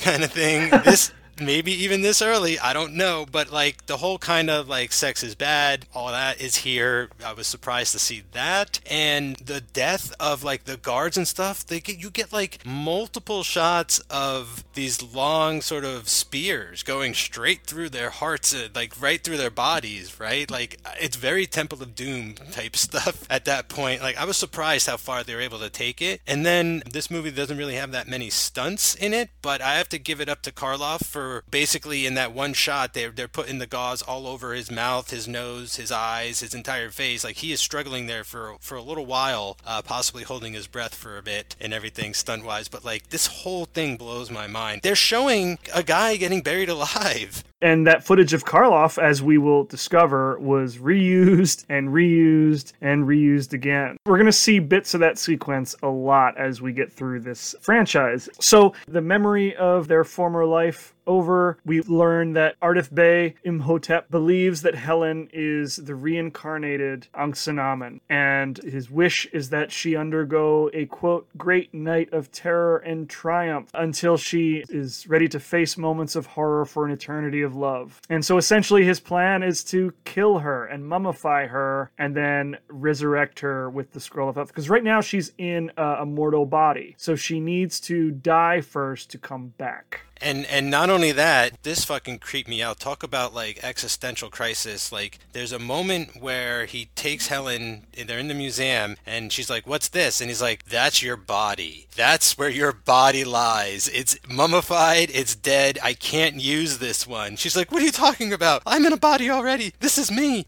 Who wouldn't have a breakdown thinking about that, right? And so that's the deal. Like they can't use her old body because it's an actual like mummy thing. Like she was supposed to go back into her old body, but she was in this new host instead, right? Right. And so there was something I realized about that scene. We haven't quite gotten there yet, and we will, and I'm excited to talk about that because it's not as simple as Helen just saying like, "No, I don't want to do that." It's it's a little more complicated. So once we get there, I'll definitely be bringing that scene up. In addition to the whole story of Imhotep being uh, sentenced to a, a live burial and so on and so forth, did include a sequence of events. I, I mentioned it a little bit before It was a sequence of events depicting Helen's previous incarnations. At one point, as I mentioned before, she played a Christian martyr who was fed to lions, you know, in ancient Rome. In one life, she was a Viking woman. In another life, she was a French noblewoman. For the sake of time, all these scenes were cut out of the film, and knowing that they exist, I can't say that I think that the movie would be better for including them, because I think one of the things that's great about The Mummy is how efficient it is. And this would have been kind of more footage than is really necessary to tell the story. I get what is happening just with what's here. You know what I mean? Yeah, I'd, I'd only like to see it just because it was shot. Like, it seems crazy that there was such behind the scenes problem about even shooting the stuff in the first place that it, it's a shame that it's not even in the movie in the end of the day. You know, this is the whole thing with the lion and stuff, right? If you notice in the credits, at the bottom of the list of credits, an actor named Henry Victor is credited as the Saxon warrior. He's a, an actor who's in one of those scenes, but for whatever reason, his credit was never taken out of that list of credits. So it's like the one holdover from that whole sequence. It's kind of funny. Uh, his name is Henry Victor, and it's like Henry and Victor from the Frankenstein movie combined. I don't know what's happening there. But you're right. Like, you know, I get the point. We get the picture. I don't, you know, if anything, we're, we're talking about like fleshing out the boyfriend more and doing that kind of thing, right? I think, I feel like we've got plenty of what's going on with the mummy and his girlfriend. Exactly. Before Helen returns home, the dog that she had with her, a beautiful German Shepherd, has been killed. Some suggest that may have been Ardath Bey's cat. I know you love that white cat. Matter of fact, I read that John Balderston planned to have a lot more happen with that cat. Yeah, so when the mummy is using his reflecting pool, he's got like this cat just sitting there, you know, and it's sort of implied that it's it's his familiar or something. And there is sort of a moment, don't they describe that the dog was found with the cat like sitting on top of it or something? Was the dead dog found, but the cat was sort of like in the vicinity also? Yeah, I'm not entirely sure what the specifics of that sequence were going to be, but I think it was supposed to be more apparent it was the cat that killed that dog, but that clearly that dog is is not happy to be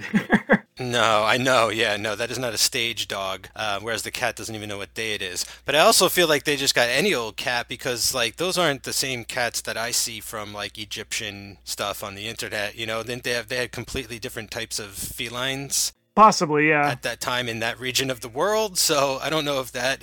it just seems like we need a cat. I do like the concept though that like he's like this kind of warlock or something now, and he's got you know his pet cat like a witch would. In in the script, the cat was to be more involved. All of those scenes with the reflecting pool, like the the cat would have been like sort of more involved in those ceremonies, and they must have had trouble getting this cat like training a cat to do the things they wanted it to do. So instead, what we get is just Ardath Bey has a familiar, you know, who just kind of hangs out in that room, which totally fine. It is just sitting there though. Like I saw it at the corner of my eye, and I just started laughing. Like it kind of. then I know it wasn't supposed to, but it just took me out of the moment for Yeah. a second. Now it's like one of my favorite things about the entire movie. Before we move past the scene, I want to mention that in addition, I mean, all of Zita Johann's costumes in this movie are gorgeous. I mean, from that ball gown she wears at the party earlier in the film to the sort of more traditional ancient Egyptian garb she's wearing towards the end. But I think my favorite costume that she wears in this whole film is the one she's is that sort of like black number she's wearing when, when she's being presented with all of this history. It's like I don't know. She got this little black hat, the little or this this like slim black dress, the gloves, and the dress itself has these really interesting like almost keystone shaped buttons. Anyway, I love the costuming in this in this whole movie. And let's see who did costuming for the Mummy. That was Vera West. I want to give her the credit because I think more than the costumes for the previous three films we've talked about, this one has like in terms of just pure fashion, this one works on so many levels for me in the ways that the others don't. Maybe it's because they're set in time periods that are much earlier, and this is very modern. In, in particular, I love this look.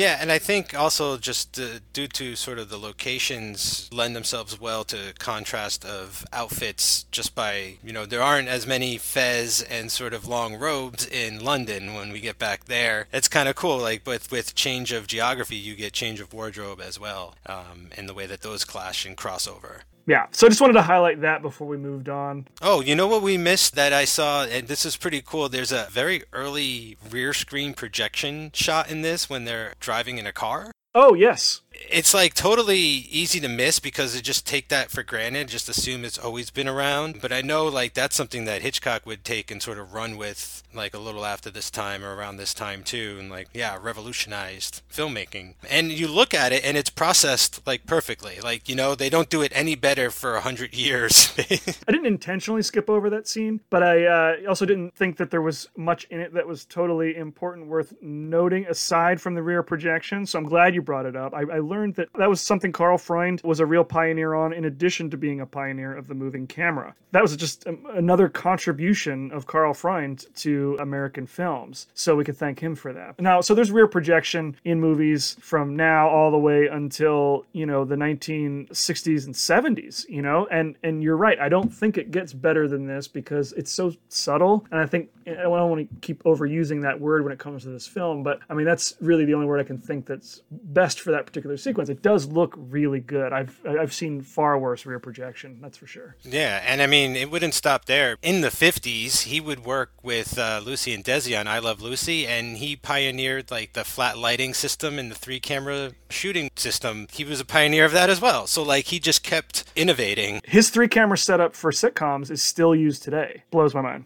Okay, so Helen returns home, you know, without her dog, and she's kind of in one of those weird transic states. So the men, of course, assume that she's maybe she's ill, not feeling too well, and they have her lay down while they plan to destroy Ardath Bey. While Helen is resting, Frank places that talisman on Helen's doorknob as a sort of protection charm but in doing so leaves himself vulnerable. So while he's taking a nap, Ardath Bey uses his reflecting pool much in the same way as he used to kill Sir Joseph, seeks to destroy Frank. Luckily for Frank, he wakes up and manages to crawl his way to that medallion and falls unconscious while Helen is now sort of put into another transic state and lured back to Ardath Bey's lair.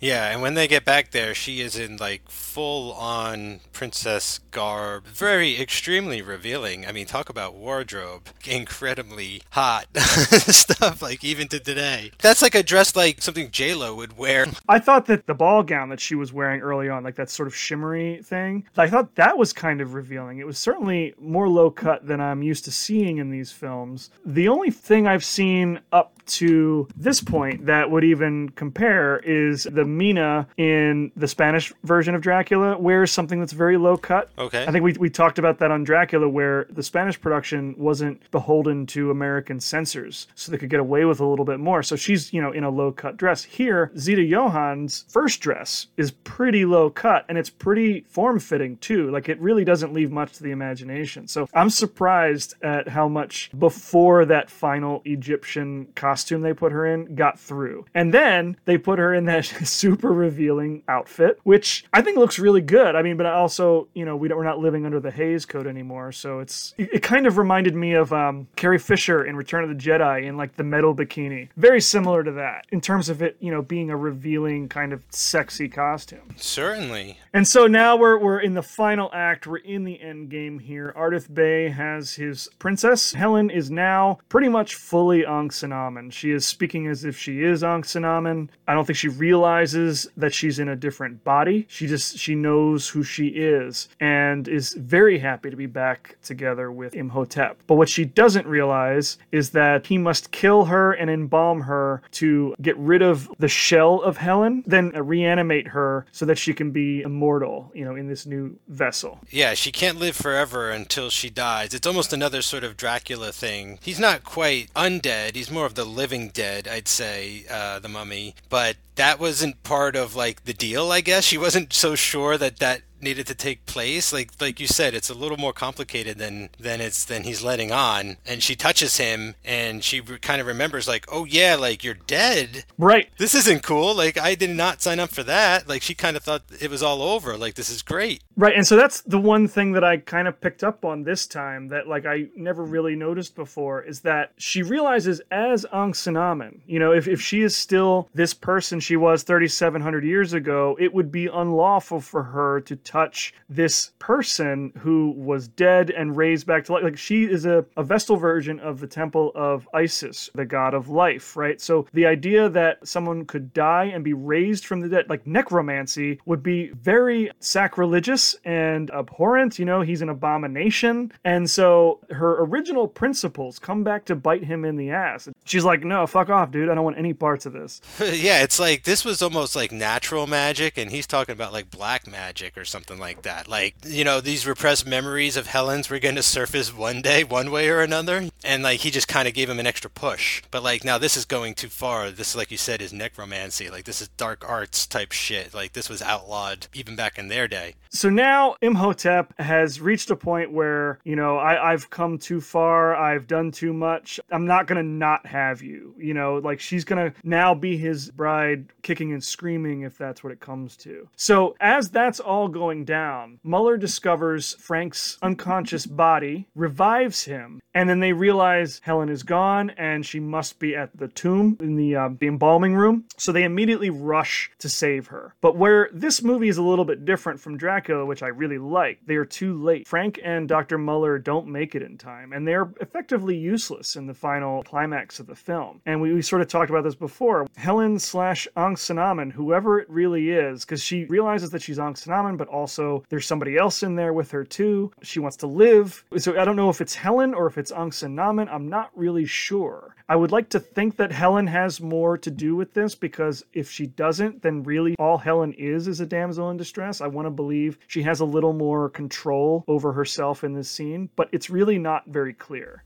Yeah, uh, my main reading of it was at first that Helen is sort of breaking through and woke up, but it also could be read that Anck-es-en-Amon comes to the realization that, like, oh, I've lived, like, this is unnatural, like, uh, there's someone else, it's their time. I see how that could be a reading, but I always thought it was Helen breaking through and maybe still speaking in Anck-es-en-Amon's voice or something, or it's not too clear. But that's the way I always took it. It's definitely not clear, but for the sake of the character being more than just this damsel in distress. I want to believe that Helen has a little more control in this scene. But really, I think it's up to however you want to read it. It's not definitively one way or the other.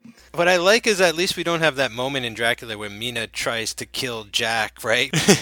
yeah, I think Helen is never used for ill here, really. The only goal in this whole movie is for Imhotep to be back together with the woman he loved, right? There's no, if you just isolate that, there really aren't many people in this movie movie who die. And when they do die, it's because they are interfering with his overall mission. I mean, he's not Dracula in that Dracula really wanted to, you know, overtake the world kind of you know he wanted to uh, create more vampires and, and and really take over at least england i don't see that from imhotep and i like how simple that is and how collateral damage is not really a factor in this film yeah even though it's sort of the similar situation i'm not getting the sort of creepy vibe that I was from something like Phantom or even parts of Dracula, maybe. Maybe because there's no real comedy balancing any of it, that it feels so dramatic, it almost becomes melodramatic. And like, I buy the sincerity of all of this. Like I was saying earlier about how much they must have loved this new fad of, hey, they found all this stuff in the desert. Like, this is amazing. Let's get really into this. Let's make a movie about this somehow. Like, I don't know. I think like the movie, not that it takes itself too seriously or anything, but I think it just really earns these kinds of things naturally. I guess you know they don't they don't ever feel like forced upon me or anything. It just feels like sort of a natural resolution. What I do like about this story so much, uh, this film, is that Karloff is not playing an antagonist. He's not really playing a villain for most of this movie. You know, because his motives are pure enough. You know, I mean, he's dabbling in necromancy, which by definition is kind of a, a villainous act. He's doing it for pure and only kills when when he needs to. It's not until Anck-es-en-Amon slash Helen decides, no, I don't want to do this. This is wrong. That he really becomes the monster. Like in the last minutes of this film, and I think that's what's cool about this monster is like like the Frankenstein monster. Karloff was able to elicit a lot of sympathy for this character. You know, as as sort of strange and weird as he is, like he didn't resurrect himself. You know, he was brought back to life by somebody else. So it's 3,700 years later. I get why he would try to be reunited with the woman he loved, right? Like all his motive makes sense. Yeah, right. Like I'm actually in a weird way I feel for this guy. It isn't fair what happened to him, you know what I'm saying? But it's also like you can't like hypnotize women to fall in love with you, which is like the other side of it. Granted, you know that was kind of like a coincidence, okay? Like he wasn't trying to do that. It is what happened though. So like as he keeps up the facade, you don't know really until it's too late that he intends to kill her. Yeah. You know? Like she doesn't know that and everything. So it all seems like this is as far as it's gonna go. So we come to the end of this, and as we as we sort of mentioned, Anck-es-en-Amon slash Helen, whoever you want it to be, calls on this statue of Isis to save her from what is about to happen. At the same time, Frank and Muller arrive, but they are held back. Ardath Bey's magic is too powerful for them to overcome. So as Anck-es-en-Amon slash Helen is praying to the god of Isis, we get what I believe to be a better, more satisfying, if abrupt ending than what we got with Dracula. Oh my god, dude. This is like the king of abrupt endings. I love I love this sequence though because by the time it's over I'm like, "Wait, what? What just happened? Oh my gosh." Like I'm so sort of like satisfied and confused at the same time of what just happened. Right. I remember like when we talked about the ending of Dracula, we were both kind of okay with how it ended, but we acknowledged kind of how strange it was that, you know, Dracula took Mina down into the basement knowing he was being pursued and immediately like went to sleep in the coffin, leaving himself vulnerable to attack. Whereas in this, they chose to end the mummy with a Deus Ex Machina, literally. The hand of goddess this time. Yeah, the statue of Isis comes to life and disintegrates Ardath Bey slash Imhotep, and he turns to dust and falls to the ground. Helen and Frank are reunited. The scroll of Thoth burns in the uh, ashes of Ardath Bey. I mean, it's a Deus Ex Machina, so it is sort of a cop out ending. But all things considered, like with everything that has happened up to this point, I really don't mind it at all. I actually really love this ending because the men are not involved at all. It's all Helen and this mystical god of life that turns out to have, like, she's real and saves the day. Yeah, I really like the fast-paced confusion of everything that's happening at once. It is a Deus Ex Machina, but I don't feel it. I don't feel it as heavily because there's been a lot of magic throughout the movie. If this was like suddenly a statue came to life out of nowhere, you know, and like there hasn't been any sort of mystical things before this, no wizardry has, has happened, then I'd be more like suspicious. The Isis statue coming to life and disintegrating somebody is the only real visual effects shot. You know, like there's really nothing visual in terms of the magic in this film up until that moment. Everything else is sort of done through suggestion, through dialogue, and, and editing. And then we get the shot that I really wanted from Dracula was seeing him decompose Yes. after getting a stake through the heart. And we get this great sort of couple of quick shots, dissolves and fades of the mummy decomposing and some sound of him falling to the ground and collapsing. And I just love it to pieces. it's so great. Yeah, I love that these like sort of transitions to show either decomposing or um, evolution. You know, we'll see similar techniques used in the Wolfman, and we'll see something similar in the Invisible Man, which we're going to do next. So, as primitive as it looks now in 2021, I really love that that's the technique they decided to use to convey that, as opposed to relying on more theatrical, like stage theatrical techniques, where you would see, for example, with Dracula. I think I mentioned this in our Dracula episode. You would see a bat flying in the window. The bat would fly out of view, and then Dracula would enter to suggest he has transformed from a bat into Dracula. You know, so instead of using a technique like where it's off camera, I love that they keep everything in camera, even though it, you know, by modern standards, it doesn't look so good. Yeah, but you know, they're still doing these same tricks today. Again, you know, camera dissolves and things like that to show the passage of time or makeup effects and things. Or at least I remember a lot of that still happening when I was a little kid. It's great fun. And I think there's been a trend set by Universal Monsters and everything. Like before The Mummy came out, from another studio was Jekyll and Hyde, which is a really great version. And in that, they do sort of the same process technique of when he transforms from Jekyll to Hyde. Uh, it's like the Wolfman transformation, you know? It's just a bunch of dissolves and they keep adding and subtracting makeup and things like that and stuff. So I almost wondered if it was like, guys, we gotta, we really gotta do this effect this time. like we gotta show them we're on the ball, like we could do it too, and it's not just something that another, you have to go see another movie to get this effect in. Right. I think sort of what I was getting at by saying that I love that they use those fades to transition, even though it doesn't look as good. What I meant to say by that is it's similar to like sort of how I like, you know, practical effects these days, because so much is done with CGI and doesn't look as good, in my opinion. I prefer practical effects, practical makeup, puppets, anything that is existing for real in the environment that I'm looking at. I always prefer, even though technically it looks fake. So in, in the case of the mummy, I prefer to watch Ardath Bey decompose, as primitive as the technique is, as opposed to not seeing it. I mean, we don't get to see him collapse, but I do love getting to watch the transition. I totally agree. So, sometimes the, the techniques that show the seams, you know, that show that, oh, you're watching a movie, are the ones I like more.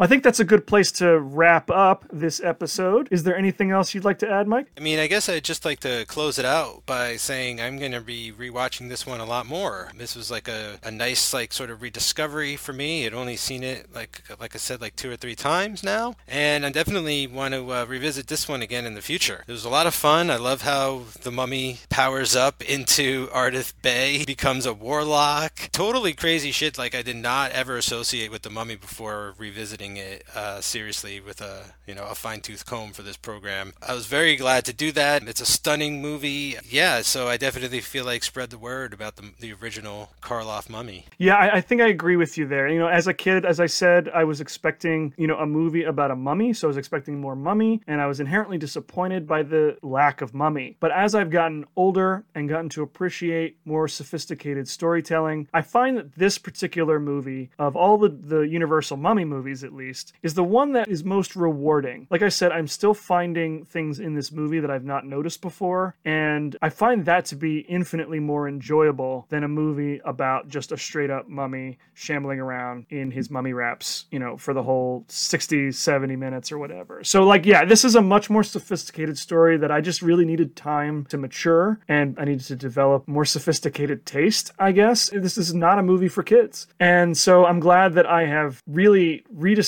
and refallen in love with this you know in my adult life ever since uh, i really started to appreciate films as an art form. Because i think like this one is so underrated at least if not the best mummy movie. I think the reason it doesn't get watched or talked about as much is because it has this reputation. People don't talk about it so why should i watch it? Well i think i could speak for both of us and say like watch this damn movie. It's it's so much better than it has any reason to be. Even if it draws heavily from Dracula, I think in a lot of ways it improves on what Dracula was trying to do. Yes, and I don't think the average moviegoer is going to notice any of that either if they hadn't just watched Dracula like That's we true. did or done extensive research. You're definitely right about like the demographic that is going to enjoy this more and, and now that I'm older, I think I, you know, can understand it better and uh, definitely deserves repeat viewings. And who doesn't want to see the Mummy movie where there's no mummy? you know, that's such a hook. Be like, you haven't seen the original Mummy, dude. There's no mummy. Like, what do you think that's about? You got to watch it to find out. Like, it's great. With that, I think it's time for us to shamble back down to our tombs. But don't worry, we'll return on Friday, February 26th to discuss our favorite Universal monster, the Invisible Man. Oh, we're there already? Nice. I look forward to seeing if he's still my favorite monster by the end of the run of this series. So, looking forward to the Invisible Man. In the meantime, you can follow us on Twitter at Monster Made Pod, on Instagram and Facebook at The Monsters That Made Us, and you can email us at The Monsters That Made Us at gmail.com. You can follow me on Twitter at Dan Colón and Mike. Where can listeners find you? You can follow me on Twitter at the underscore Mikester. You can hear all the other shows that I'm on, all the other podcasts at cageclub.me, facebook.com slash cageclub, or at cageclubpod on Twitter and Instagram. If you enjoyed this episode and want to support the show, you can become a Patreon subscriber at patreon.com slash the monsters that made us. You can also pick up one of our t-shirts on TeePublic, and you can find the link for that in our aforementioned Twitter and Instagram bios. For all other things Cage Club related, just head on over to cageclub.me. That's cageclub.me. Until next month, stay spooky, everybody.